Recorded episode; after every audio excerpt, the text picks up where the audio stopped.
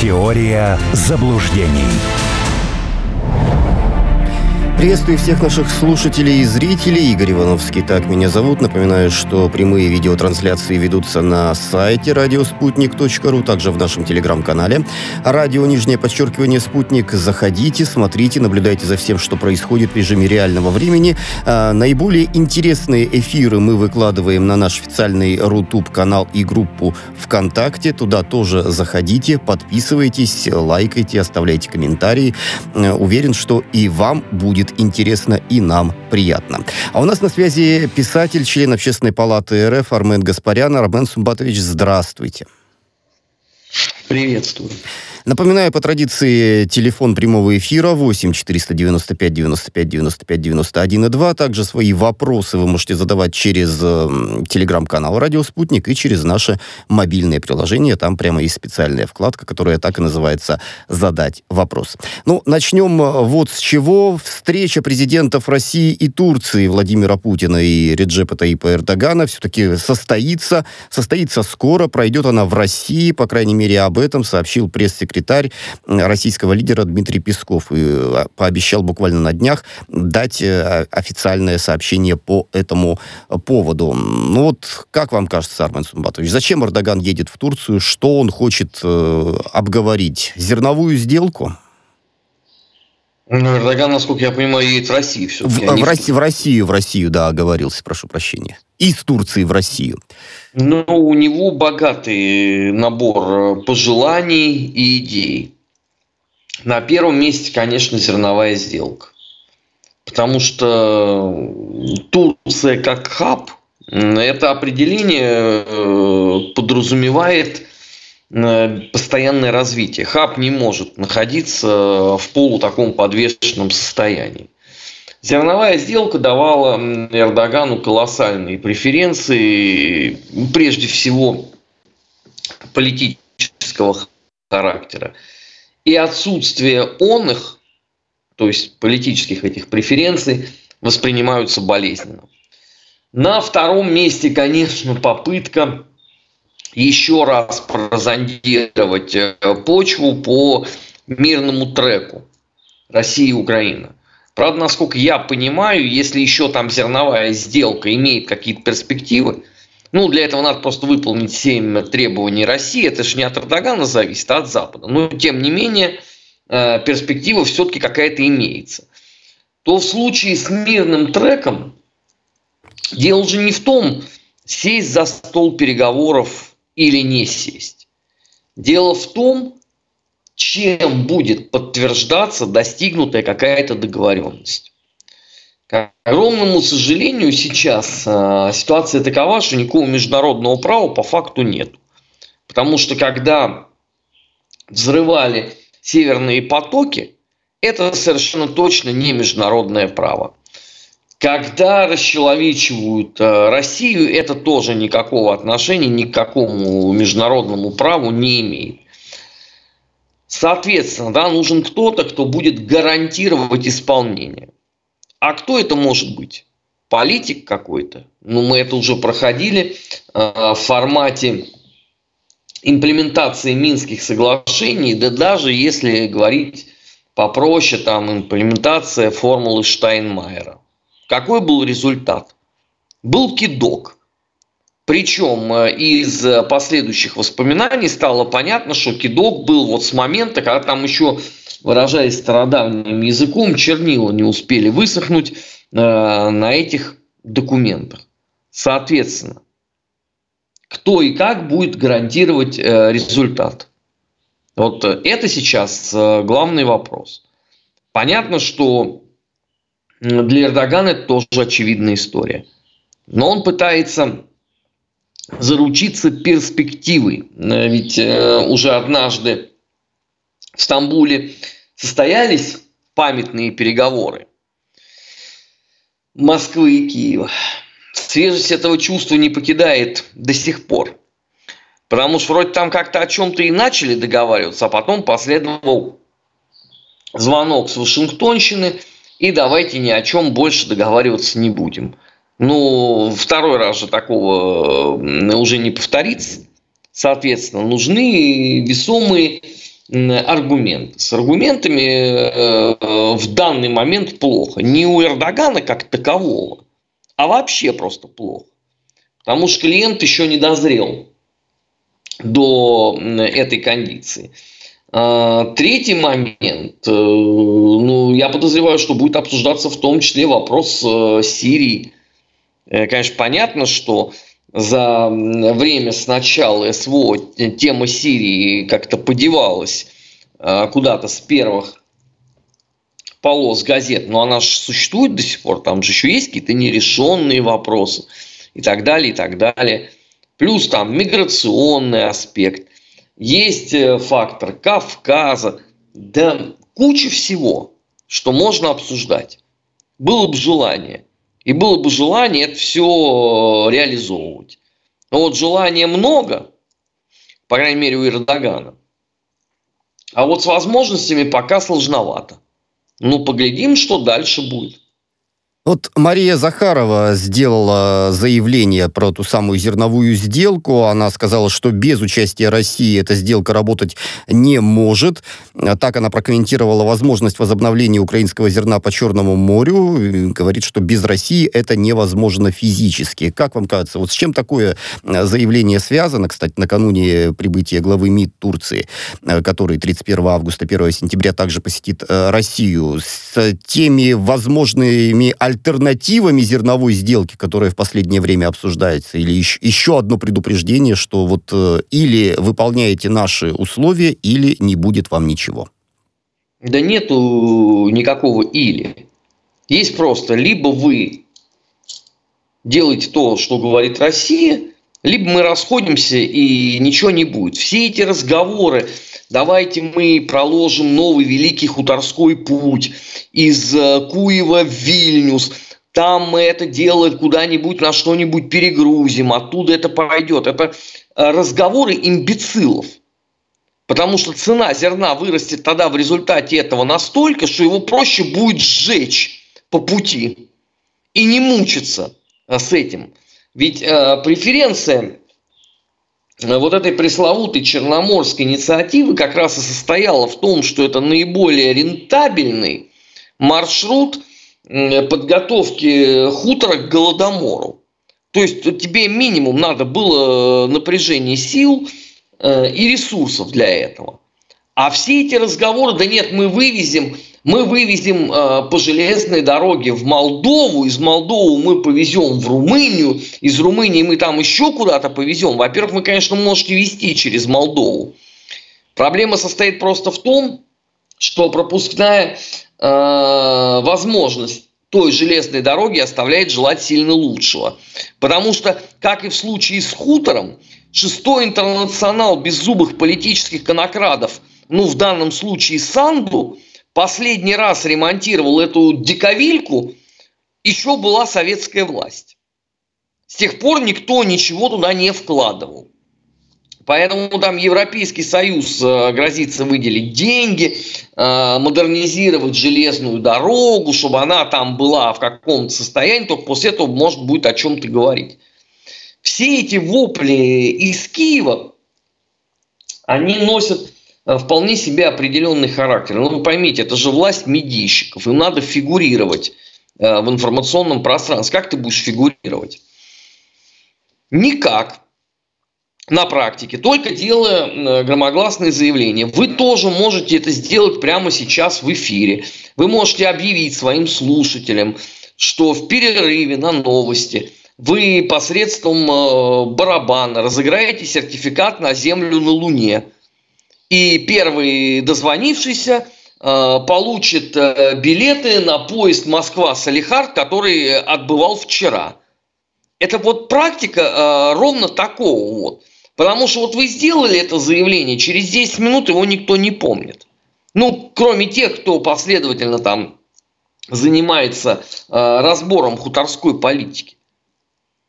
Это для того, чтобы просто вот профигурировать несколько минут в информационном пространстве, и все. Ну вот вам там ведь самое яркое подтверждение. Вот сегодня выступил этот говорящий рот офиса президента Подоляк, который сказал, что на данный момент э, исключена сама возможность проведения э, переговоров мирных с Россией. Вопрос, а Подоляку кто предложил? Вы понимаете, вот это из серии выйдет Армен Сумбаш скажет, в настоящий момент нету, к сожалению, у меня предпосылки увидеть э, концерт Led Zeppelin. И пофигу, что Led Zeppelin э, не существует 43 года. Да, об этом же можно не говорить. Но вы так все покиваете головой, да, и еще какой-нибудь редактор напишет, вот тут, как нам стало известно, к сожалению, Сумбатыч не попадает на концерт Led Zeppelin. Ну, прикольно. А какое это отношение имеет э, к реальности? Вот Подоляк в, в, в этом вопросе, он кто? Скажите мне. Он член переговорного процесса? Нет. Он э, там, я не знаю, уполномочен делать какие-то заявления? Опять же нет. То есть вот с любой точки зрения вы можете рассмотреть эту ситуацию, у вас все время будет э, звучать нет. Но тем не менее же заявление есть, ну повисело оно 5 минут э, на ленте новостей. Мы его даже в Телеграме э, разобрали, там кто-то в эфирах успел сказать. Э, практическое применение этому какое? Никакого. Это вот как вот э, из сливного бачка вода вот течет струйкой, жур, жур, жур. Вот это из той же абсолютно серии. Напоминаю, что у нас на связи писатель, член Общественной палаты РФ Армен Гаспарян. Вот еще любопытная новость, ну не новость, наверное, скорее воспоминание некоего журналиста Франклина Фойера о том, как состоялась первая встреча президента Украины Зеленского с его американским коллегом Бай, коллегой Байденом. А состоялась она в 2021 году. По версии этого самого журналиста окончилась она скандалом. А, он написал книгу, где изложил, как дело было. И вот по данным автора книги, в ходе визита в Вашингтон Зеленский вел себя непрофессионально, выдвинув президенту США много требований. Утверждается, что он одновременно просил о вступлении Украины в НАТО и отметил скорый выход из альянса Германии и Франции, а также назвал этот военный блок пережитком прошлое. Это было абсурдное, вопиющее противоречие, оно разозлило Байдена, и даже ярые сторонники Зеленского в администрации Байдена сказали, что он э, перестарался. Ну вот э, рассказали нам, как прошла первая встреча Зеленского и Байдена. Как вам кажется, вот э, немногое с тех пор изменилось по-моему, нет? Да я не понимаю, почему вот эти откровения вызвали э, там какой-то ажиотаж или интерес. Слушайте, э, все стало понятно с пациентом не в 2021 году, а в 2019, когда состоялся последний саммит нормандского формата. Когда на него все смотрели, пораженные, думали, что, что, что это? Что вот это такое? Когда там взрослые дяди и тети сидят и разговаривают, он выходит, делает заявление для прессы сам от себя. Потом выходит э, Меркель, выходит Путин, им задают вопросы, они смотрят на журналистов, говорят, вы где это вообще все взяли-то? Да как это? Вот э, только что Зеленский вышел, сказал и уехал. Ну, всем все стало понятно. Собственно, его же в тот момент и стали называть Христаковым. Потому что, как у классика, у Николая Васильевича сказано, легкости мысли он был необычайный. То, что он так себя э, вел с Байденом, да меня совершенно не удивляет. А вот это последнее его заявление, это что? Дайте нам 5 миллиардов, мы проведем выборы. То есть, понимаете, ну, ты президент какой-никакой страны. Да, ты, ты субъект э, политики. Ну, так карта легли. Пока. По крайней мере, что ты субъектен у тебя есть какой-то бюджет. Ну как можно делать подобного рода заявления? Ну, тем не менее, для э, Украины это нормально. И это же не один Зеленский делает. Они же все вот занимаются ровно этим. Кстати, э, вот я никогда не думал, что я произнесу какие-то комплиментарные слова по поводу Порошенко, но тем не менее, он себе такого не позволял. Потому что он был системным политиком, он был там и министром, да, Э, и он понимал суть явления. А это просто э, актеришку вытащили, сказали, так, ты будешь президентом, вот, вот, вот ты можешь делать все, что хочешь. Он э, обдолбается кокаином и понеслась душа в рай. Он же не несет ответственности за то, что он делает. Идея, вот это опять же, да, возвращаясь к переговорному процессу. Вот как можно с таким вот контрагентом иметь дело. Но если даже сами украинские э, некоторые эксперты говорят о том, что он сейчас в плохом э, психологическом состоянии, у него постоянно меняется настроение. Вот вы можете долго общаться с человеком, у которого вот он, он, он сейчас улыбается, через три минуты он рыдает, а потом он будет кататься по полу, потом у него будет опять э, счастье на лице. Вот вы можете с таким человеком проводить переговоры? Нет, не могу. Ну и никто не может. А теперь представьте себе, значит, Байден какой-никакой, ну сейчас, по крайней мере, да, а раньше-то все-таки был системный политик, с Громыко был знаком, и со многими другими.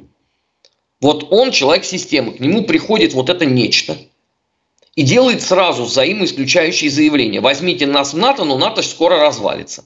То есть вот пока Байден был еще сам в сознании, пока у него не было переходного возраста с этого света на тот, в такой ярко выраженной фазе, а, Байден, конечно, прекрасно понимает, что перед ним человек с биполярным расстройством личности.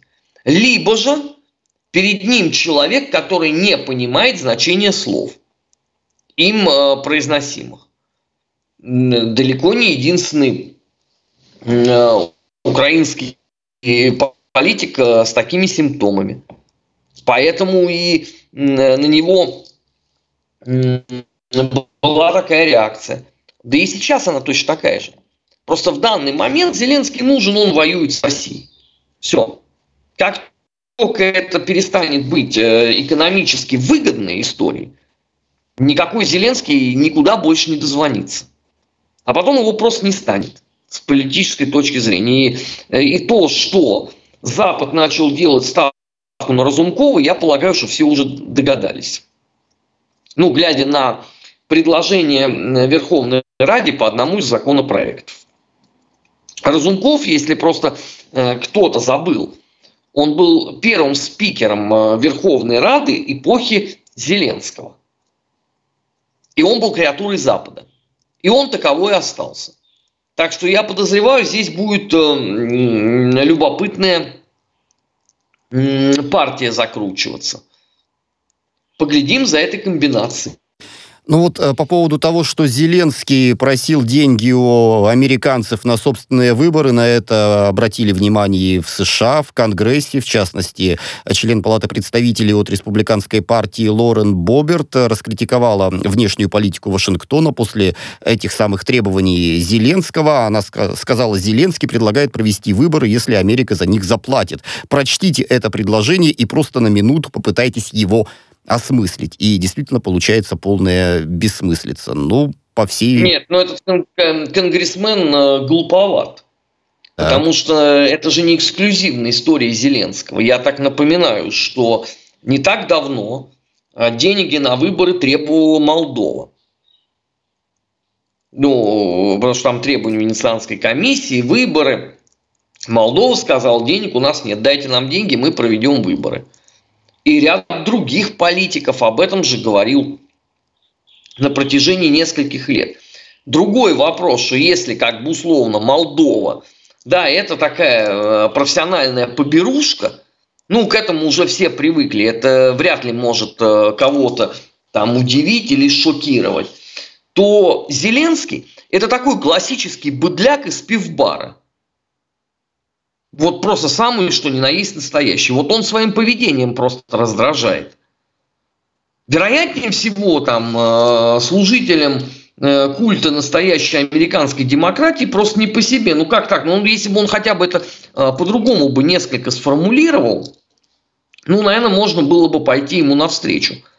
Но он же, понимаете, прям лоб в лоб, как при Ватерлоу, давайте деньги, я проведу выборы.